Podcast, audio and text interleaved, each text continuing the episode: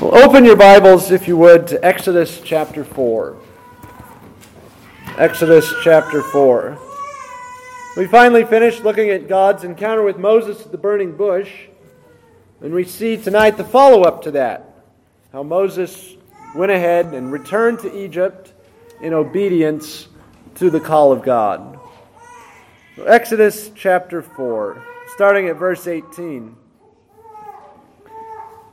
So Moses went and returned to Jethro, his father in law, and said to him, Please let me go and return to my brethren who are in Egypt and see whether they are still alive.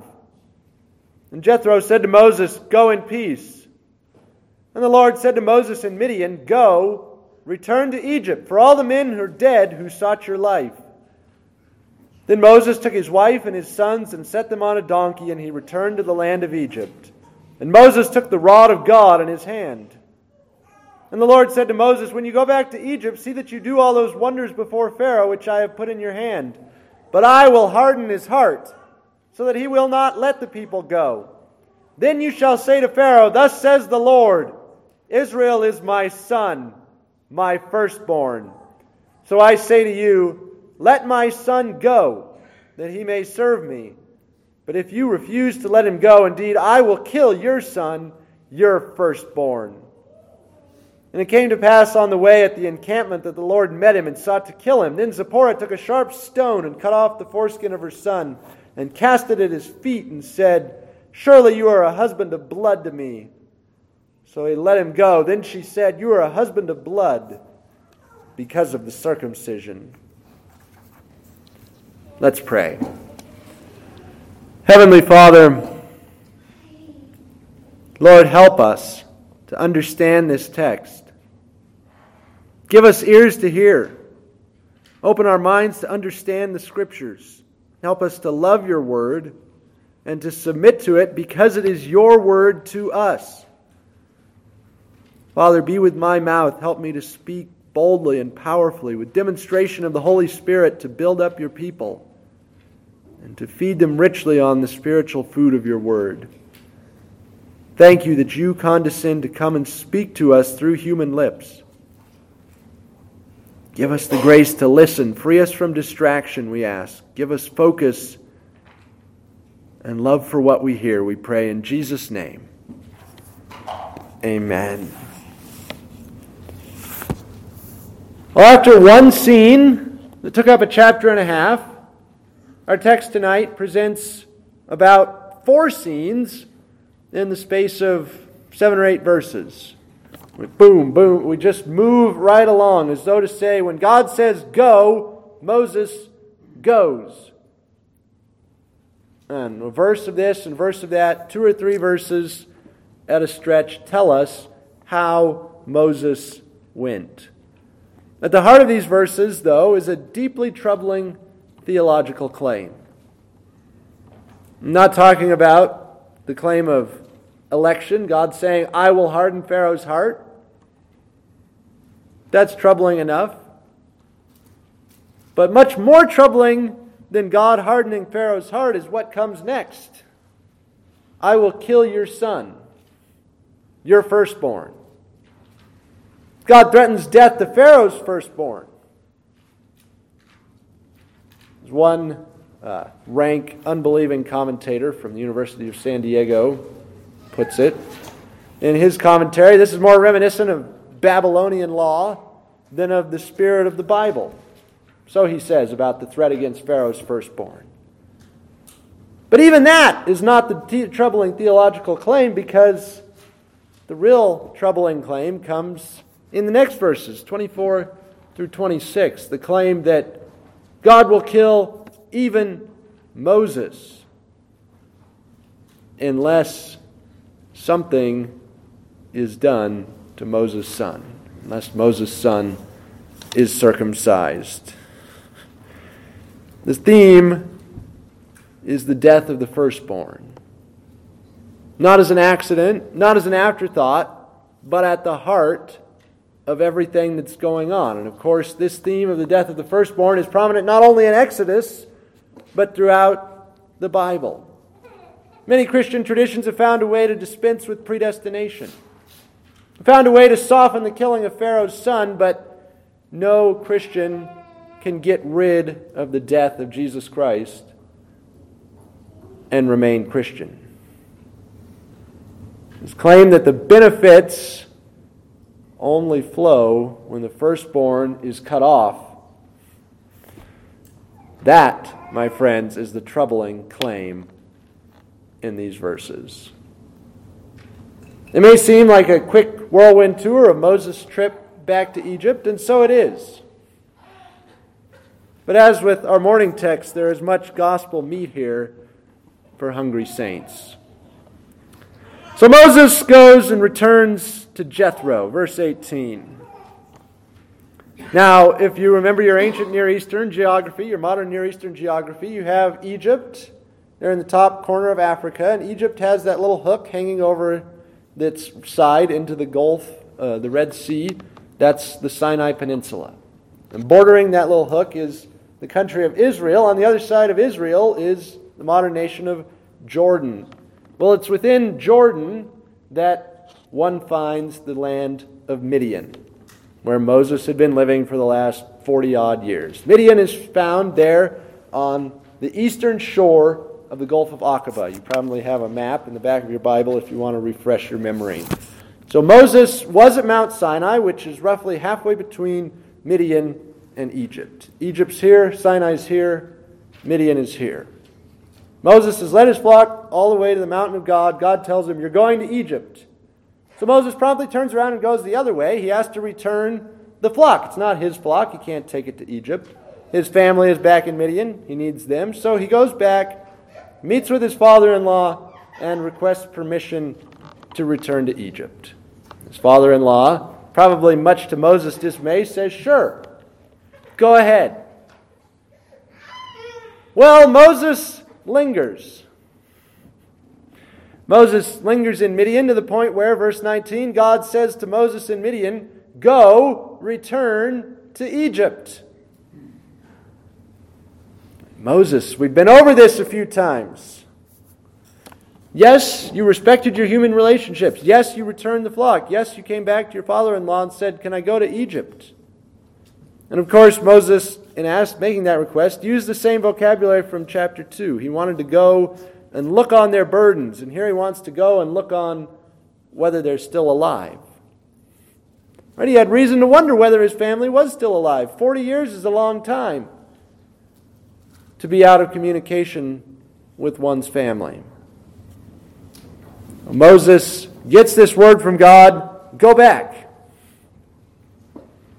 And we like to emphasize the tough love aspect of God, and that's here in these verses. Go, Moses, get out there. But God offers him reassurance too. He doesn't just say go, he offers him this promise all the men are dead who sought your life. Pharaoh sought your life, Moses, he's gone. That warrant has been shuffled into a file with a hieroglyph for cold case on it for a long, long time now. Nothing to be afraid of. Of course, what God does not tell him, verse 19 says, The men who sought your life are dead. Verse 24 tells us that the Lord sought Moses' life. Moses, you don't have to worry about them. You need to worry about me. So God will eventually reveal to him. But God tells him, reassures him, goes out of his way to tell him it's okay, it's safe. God is tough, but He's also the tender Father that we know and love, who offers reassurance to His children. He addresses our fears because that's who He is.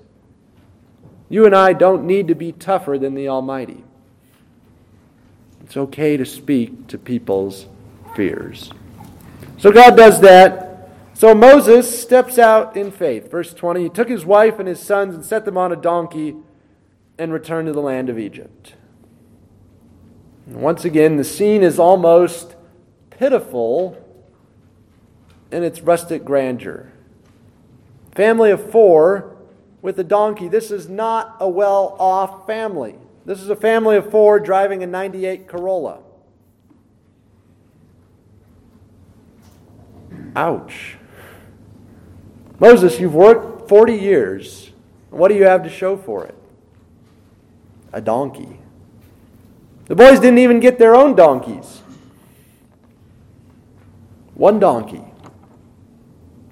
And even in that regard, Moses is going from Midian, where he at least had enough to live on, back to Egypt, where his people are slaves and where he might have to work without wages at 80 years old.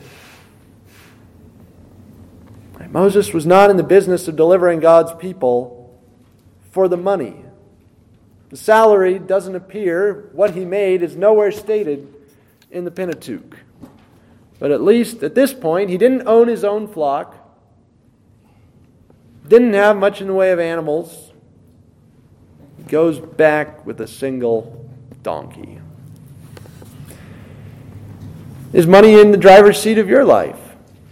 And if Moses had been interested in money, he would never have gone to Midian, never have stayed in Midian. He would have returned to the Egyptian court where there was plenty of money.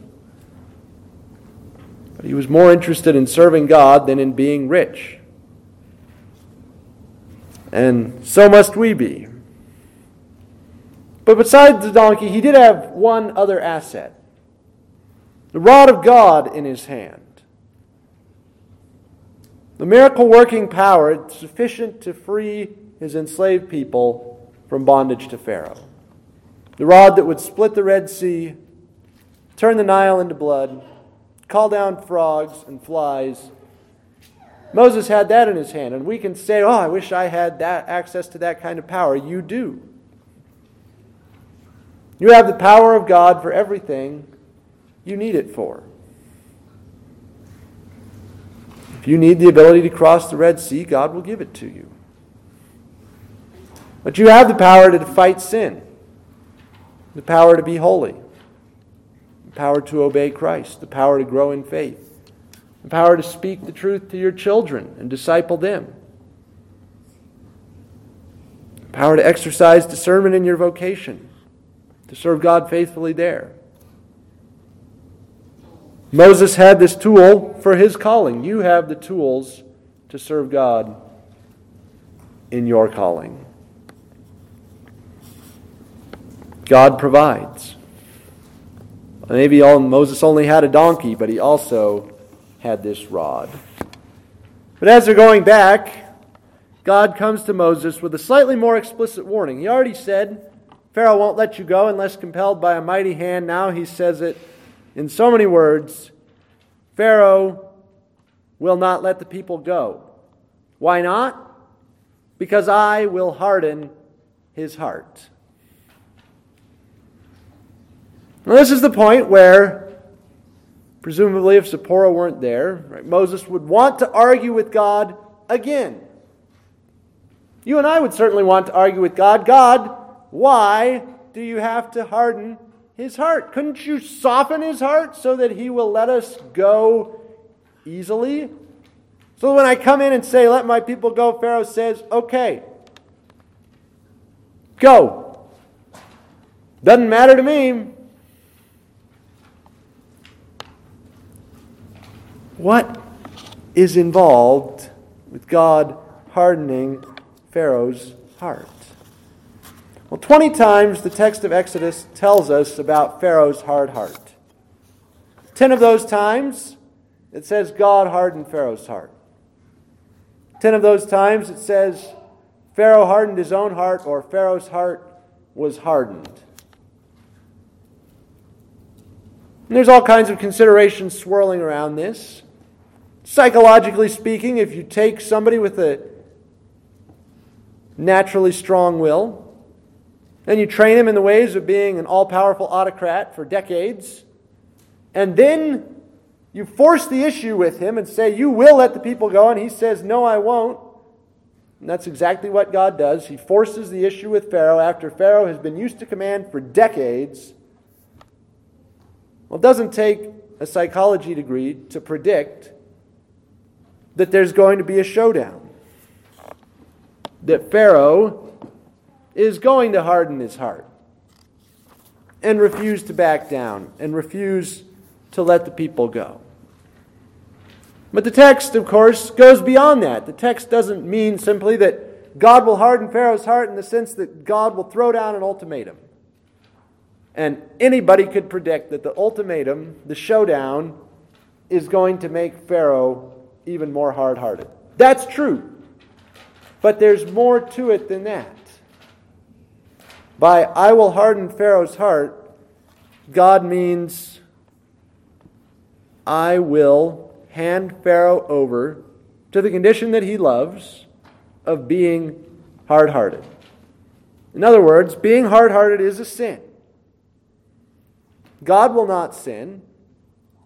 God will not force Pharaoh to sin, but God will punish Pharaoh by handing him over to sin. What's the difference? Pharaoh was given up to sin by God Almighty in a way that Pharaoh did not want to resist and could not resist. Had Pharaoh wanted to resist this hardening, of course, maybe he could have. We simply don't know. But if he had wanted to resist it, then his heart would not have been hard. Because his heart was hard, he wanted it to be hard. That is, because he had given himself over to sin, he desired sin, and when God gave him over to sin, that's exactly what Pharaoh wanted. If Pharaoh had been in the habit of praying, he would have said, God, give me a hard heart to stand against you in your decrees. All of us have had those moments when we're actively sinning and some consideration comes to mind and we say, wait, I need to stop sinning. What I'm doing in this moment is wrong. What I'm saying is wrong. What I'm thinking is wrong. What my hands are accomplishing, that's wrong. And in the moment, you have a choice to soften your heart and to stop doing what you're doing, or to harden your heart and to double down on what you're doing. Well, Pharaoh always chose to harden his heart. The text, again, goes beyond saying that Pharaoh hardened his heart. That's true. God also hardened Pharaoh's heart. God says it to Moses I, myself, I, even I. God emphasizes the I here. He uses the pronoun as well as the verb that's marked with the first person. It's a double I. I, even I, will harden Pharaoh's heart. Why does God do this? Why doesn't God soften Pharaoh's heart? Because that's how God deals with the problem of evil. God routinely forces the issue with sin. That is, the drama is part of the point. We all know that if you take somebody tough and strong willed like Pharaoh and insist on creating a showdown with that person, you're going to get a lot of drama. God insisted on having the showdown because the same reason he allows create evil in his creation at all. God wants to show us more about himself, and we learn more about him when we see him fighting evil, having a showdown with evildoers, than we would if he simply changed the hearts of every evildoer so that they instantly stopped and started doing good whenever anybody confronted them about it. If everyone who was doing evil instantly changed as soon as they were called out, we wouldn't see God fighting evil in this world. The book of Exodus is about the knowledge of God. God had to harden Pharaoh's heart so that he could show himself standing up for his people.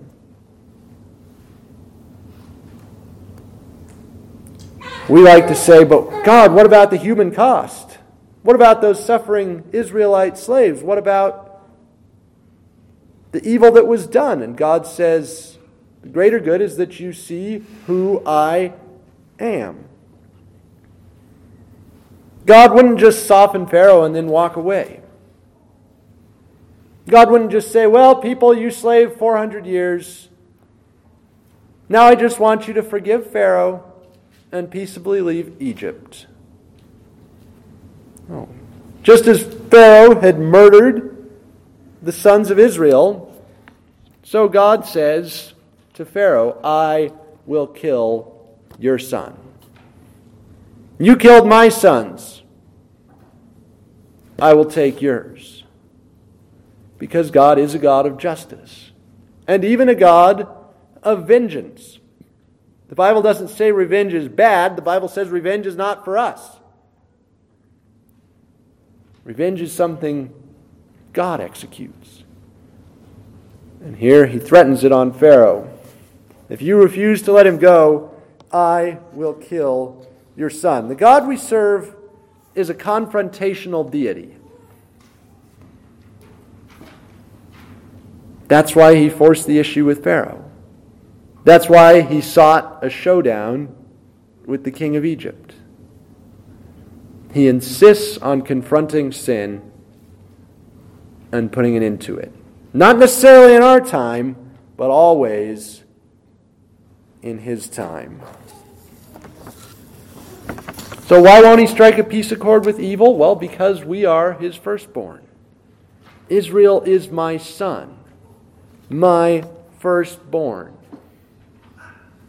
Within the ancient Near Eastern hierarchical pattern, a son is important, and even more important is the firstborn son. For God to say, You are my firstborn son, is to say, You have the highest rank in the birth order. You have the first place among my children. You, Israel, are my firstborn son. Virtually everyone is willing to leave what they have to their son. When God promises, when God calls us son, we know that He'll care for us. So God threatens vengeance on Pharaoh and says, You've harmed my son, I will take yours.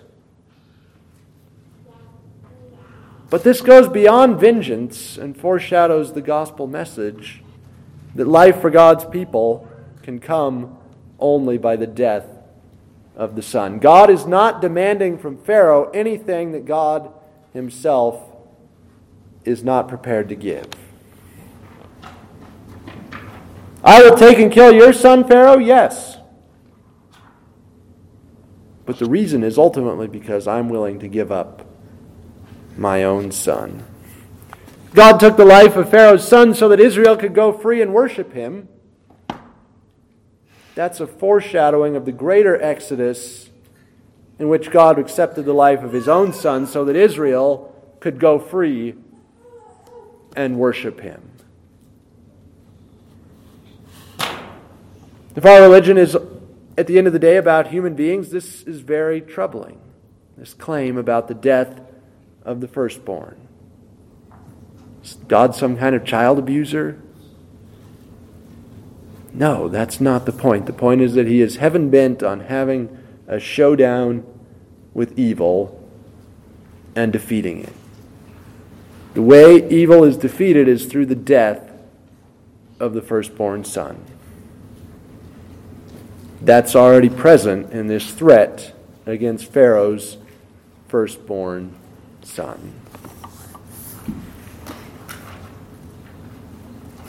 So, our text the text, at first glance, doesn't appear to be highly theological. Has already talked about election. It's talked about the problem of evil. It's talked about the death of the firstborn, the truth of adoption. And it finishes up with these three very problematic verses. Lead commentators to say things like whoever wrote these verses here didn't even understand what they meant, he just included them because that's how strange they are. These verses teach us about the sacraments and the character of God. The men who sought Moses' life are dead. Moses is on the way back to Egypt. He's stopped somewhere. God comes and starts trying to kill him. Now, as the rabbis noticed long ago, the sign of the mercy of God lies in that phrase God tried to kill him. God doesn't try to kill people. God succeeds instantaneously at anything God sets out to do.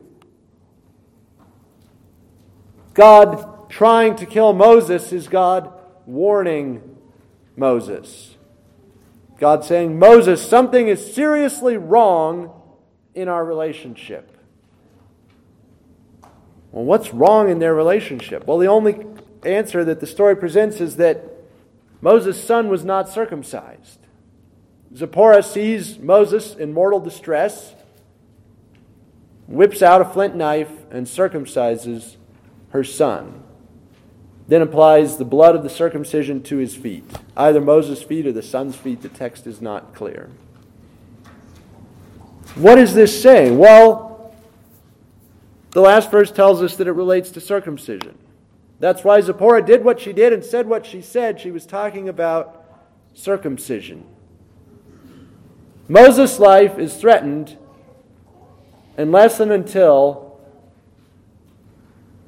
his son's foreskin is cut off.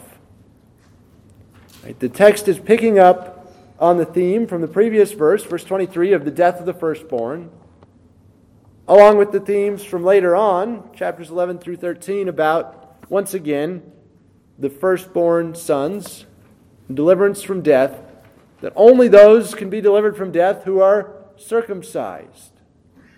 Moses somehow had neglected to circumcise his own children. Moses failed to apply the promises of God to his own family.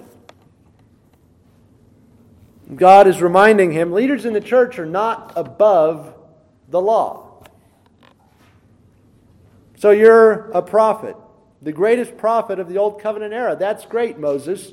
Obey me. Circumcise your son, or I will try to kill you. God is not mocked. Sin is sin in Egyptians or in Jews, in Christians or in anyone else. Sin deserves death. The point is that God's opposition to evil, his willingness to have the showdown with evil, doesn't stop at the borders of the covenant community. Well, I'll take on Pharaoh. I'll challenge Pharaoh. And I'll challenge you. God tries to kill Moses. He's just as willing to have a showdown with Moses as with Pharaoh, just as ruthlessly clear that you will submit or you will be beaten into submission. Is this the God you know? The fearsome and terrifying God. If you insist on having your sin, he will give you to your sin. That's what God hardened Pharaoh's heart means. If you refuse to obey, he can and will take the life of the firstborn. In fact, he already has. Because of your sin and mine, he took the life of his firstborn. So, do you baptize your children? Do you applaud God's war against evil in the world? That's why God wanted Moses to circumcise his son. Say, This one belongs to me. This one is part of the family of God. This is part of God's firstborn, whom God will act to save by killing Pharaoh's firstborn, and ultimately by letting his own firstborn die. We can be complicit with evil by neglecting the sacraments. That's what this text tells us. To say, I don't need that, that's for others. God comes to Moses and says, Yes, you do need this. More than you can imagine. The point of these verses is to show us that Moses decided to obey God half heartedly. So God met him and tried to kill him until he started to obey God wholeheartedly. The text is asking us to renew our dedication, to serve God, not for money, not for what's in it for us, but because of the promise that through the death of God's firstborn, we inherit all things. And we claim that promise through baptism and the Lord's Supper. Moses, for whatever real reason, failed to claim that promise for his son. Don't let that be you. Give yourself to him in baptism. Do the same with your children. Embrace the death of the firstborn in your place. That's how you're delivered from slavery to sin. That's how you're freed to worship God. Let's pray. Heavenly Father, the men who sought Moses' life were dead, and so you sought his life instead. Lord, don't let us underrate or underestimate the power of your anger. Help us to know that according to your wrath, that's how much we ought to fear you. Lord, don't let us neglect the sacraments that you have provided for us. Don't let us delay in our obedience and require rebuke from you. Father, don't give us over to our sin. Don't harden our hearts, we beg. Soften our hearts. That we might stand with you against evil, against the evil in our own hearts. Lord, we praise you that you gave your firstborn Son over to death so that we could live. Thank you for the scandal of the crucifixion. Help us to seek you, to desire you, to seek you in the means of grace, in word and sacrament, to be obedient to you, to take that rod of God in our hand and be faithful in the callings you've placed us in. We pray in Jesus' name, amen.